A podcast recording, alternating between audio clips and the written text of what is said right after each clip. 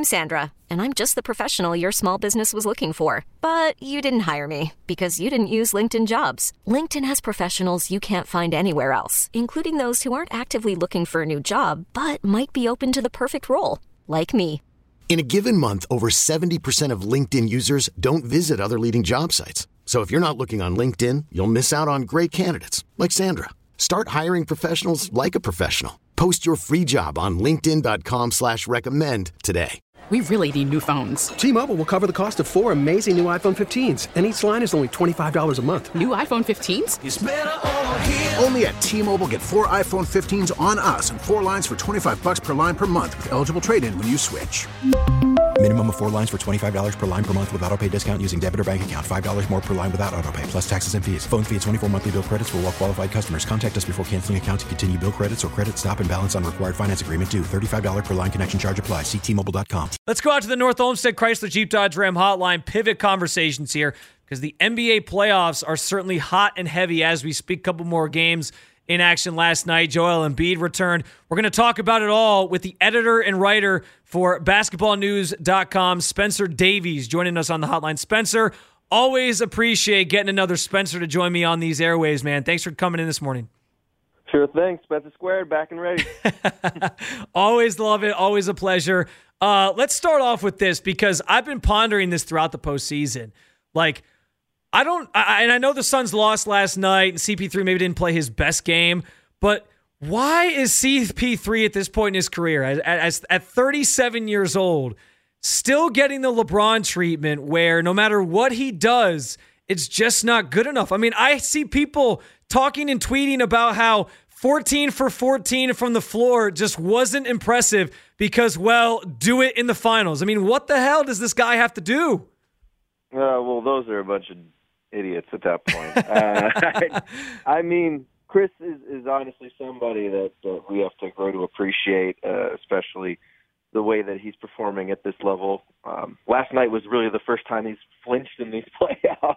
Yeah, I mean, he had seven seven turnovers in the first half, uh, and who knows? You know, maybe he was thinking about it being his birthday or whatever. But um, second half, you know, he didn't have any miscues whatsoever. He was finding his spots that mid-range shot that we all know he gets to that elbow and it's it's curtains or if he invites somebody out on a switch onto the perimeter he's going to find a pocket pass to DeAndre Ayton or he's going to pull up himself you know like Chris is just so surgical with the ball in his hands and he has been his entire career.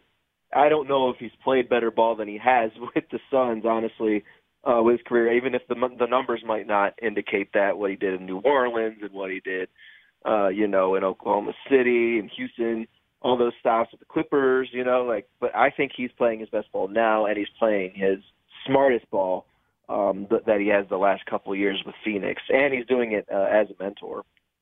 Yeah, I mean, like I said, uh, you alluded to the Clippers years, and I understand. Like there was a phase there where his teams would kind of choke it away, and they couldn't get over that hump. And I understood some of that then, and I do understand people just want to see this guy win a ring, and I think at this point he deserves one. But I just can't I mean, he's doing everything he can at the age of 37. As impressive as LeBron was so late in his career, you, you got to admire CP3 for what he's done. And it certainly would not be his fault if they don't get over the hump 100% because he's doing everything he can. With that said, in that series, sticking with that one for a second, Dallas gets a game last night, bounces back in their first game at home.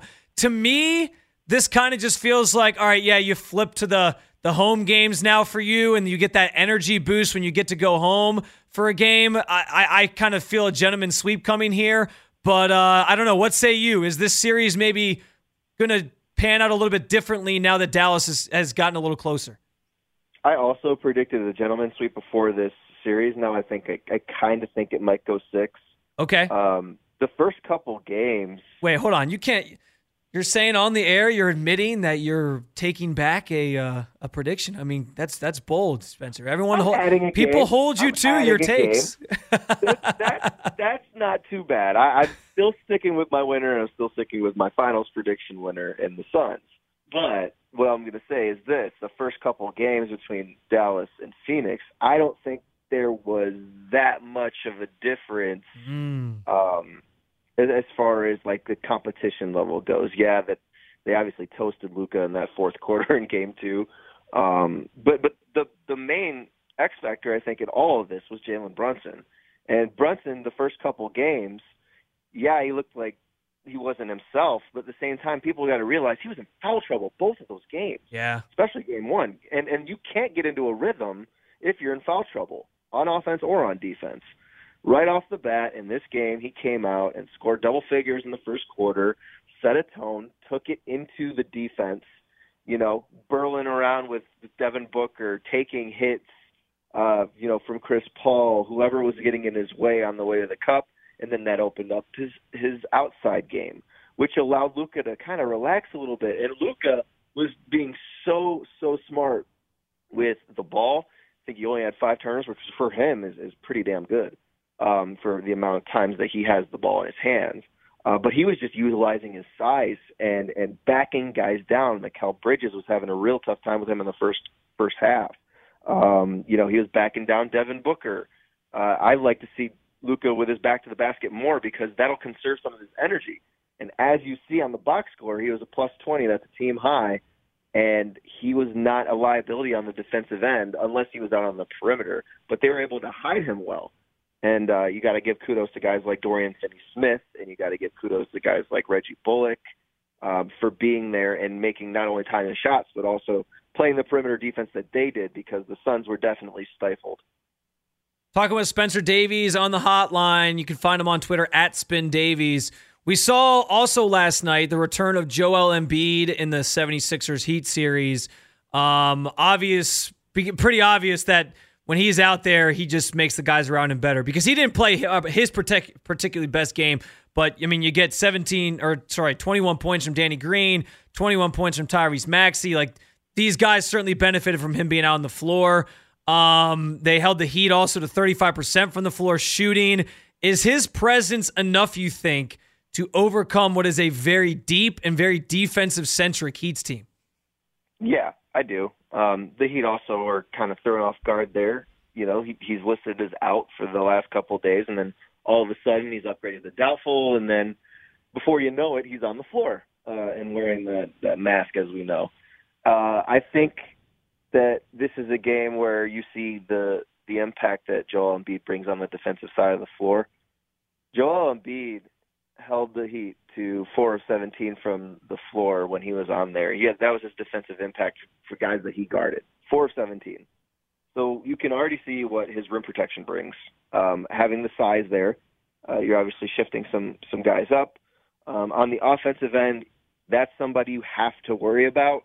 Uh, as you see that you know, he still had the, the the concussion symptoms and whatnot coming into the game, but he is fine on his legs. He was really revved up in that first half. You could tell that he has the same footwork. He's got the same agility getting in there. Um, and I think it took a lot of pressure off of guys like Maxey and James Harden. Because I thought James Harden had his best game in the series. Yeah. He didn't have like the, the the prettiest stat line per se, and that's not who James Harden's going to be from now on. I think that's pretty obvious at this point. But I thought he took care of the basketball. Thought he got to the rim. I thought he got to his spots and was able to find shooters like like Danny Green. And then you have Tyrese Maxey, the other part of the puzzle, um, who one hits timely shots, but two is just a blur. He can get to the rack, and he's also making these very very important plays uh, in the fourth quarter uh, as the you know the Sixers were able to you know kind of create a lot of separation because the Heat they made a run in the third. The the Sixers were up by as much as 14 in the third, and then the Heat tied it up before the fourth. And Jimmy Butler had a fantastic game. Nobody else could get anything going. I mean, Tyler Herro uh, really had a tough time um, on that in that game.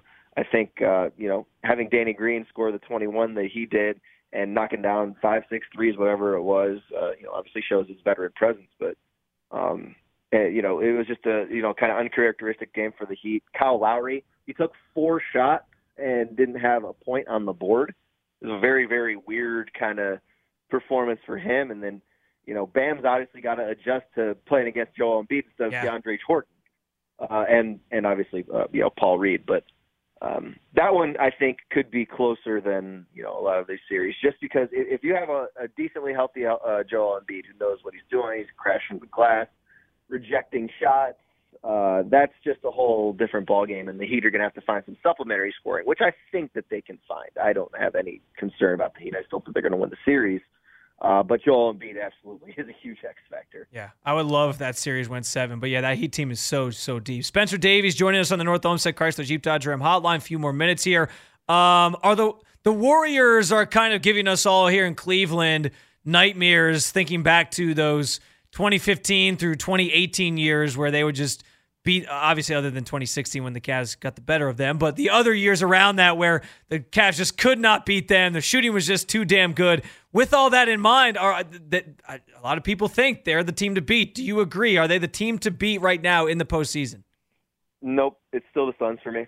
It's still Ooh, the Suns for me. I agree. That is that is no slight to the Warriors because their offense is running like a machine again. Yeah. It always helps when you find uh, you know, a Steph Curry clone in his younger years and Jordan Poole's really been that. yeah. Uh, the way that he's moving off the ball, the way that he's playmaking with the ball in his hands. I mean, Draymond Green and, and Steve Kerr have said as much that he is showing characteristics of what a young Steph Curry was. And that should scare the bejesus out of everybody. Uh, not to mention you have a really, really young, athletic, uh, and developing young cat on the the bench, Jonathan Kuminga, uh, who could prolong that, you know, kind of that that you know dynasty dynasty and that type of uh, franchise that they've had. Moses Moody obviously hasn't playing in this series, and he's a rookie too. But just thinking about all the young talent, James Wiseman, um, those guys are all just kind of sitting and watching while you know Steph Curry and you know Draymond and you know Clay, they're all doing the the thing that they've been doing for the last you know better part of the seven eight years that they've played. Um, but I, I don't think that they're the team to beat. I love this series just because of how one I think there's a lot of bad blood now. Obviously, yeah. you know with the the Dillon Brooks flagrant, he's suspended for Game Three. Gary Payton, unfortunately, is out for you know somewhere between a month and a month and a half, and that's just devastating to see because you know, he was having the playoffs of his life and making a huge difference uh, on the floor, and he's been scratching and clawing, like like Steve Kerr was saying. But um, I've loved this series just because it's so it's so fast paced and it's just energetic, and there's just a lot of there was a lot of s talking, if you know what I mean. So yeah. I'm, I'm really enjoying it.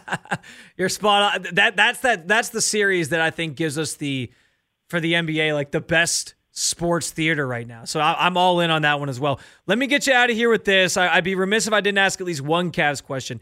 What do you think is the most important move for the Cavs to make this offseason? Is it re-signing somebody? Is it signing a is bringing in a new player to maybe fill that two hole? What what is what is the biggest or most important rather move that the Cavs should need to make this offseason?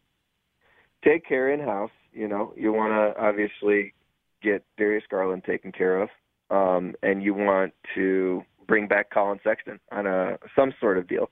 I'm not sure whether it's going to be a prove it deal or whether it's going to be something that's long term, but I think that that would be really important. Um, as far as supplementary moves go, uh, it's the old adage, the obvious thing that we've been saying for the last three years with this team. Go find go find a wing that can shoot and can play defense. it's, it's, it's about that easy, you know. I don't know if they do that through the draft. I don't know if they use their draft pick. We'll see what happens. Um, Koby Altman said at you know his end of year press conference that you know it's never a bad thing to bring in more talent to evaluate. Um, and, and you know obviously it's a lot easier when you know your core is on rookie based contracts. Uh, but I don't know if they need another you know young guy in there per se. Um, I would just get someone who's either in the prime of their career or you know like not too old, but someone who can still you know contribute and uh, be a veteran and and shoot the dang ball and also be able to uh, you know lock up when when time permits. And I will say this too before before we get out of here, uh, Bucks and um, Celtics game three. I think this one goes to Milwaukee. I love the, the job that uh, Boston did coming out of the gate game two and punching him in the mouth. I think that was really good. Um, but you know, I feel like this is going to be a you know a ten round bout. I got this one going seven. All right, there you have it from Spencer Davies, editor and writer for basketballnews.com. Follow him on Twitter at Spin Davies. Always appreciate when I can have another Spencer on the show, man. Appreciate the time. We'll talk again soon. All right, Spence. Take care. Spencer Davies. T-Mobile has invested billions to light up America's largest 5G network from big cities to small towns, including right here in yours. And great coverage is just the beginning. Right now, families and small businesses can save up to 20% versus AT&T and Verizon when they switch. Visit your local T-Mobile store today.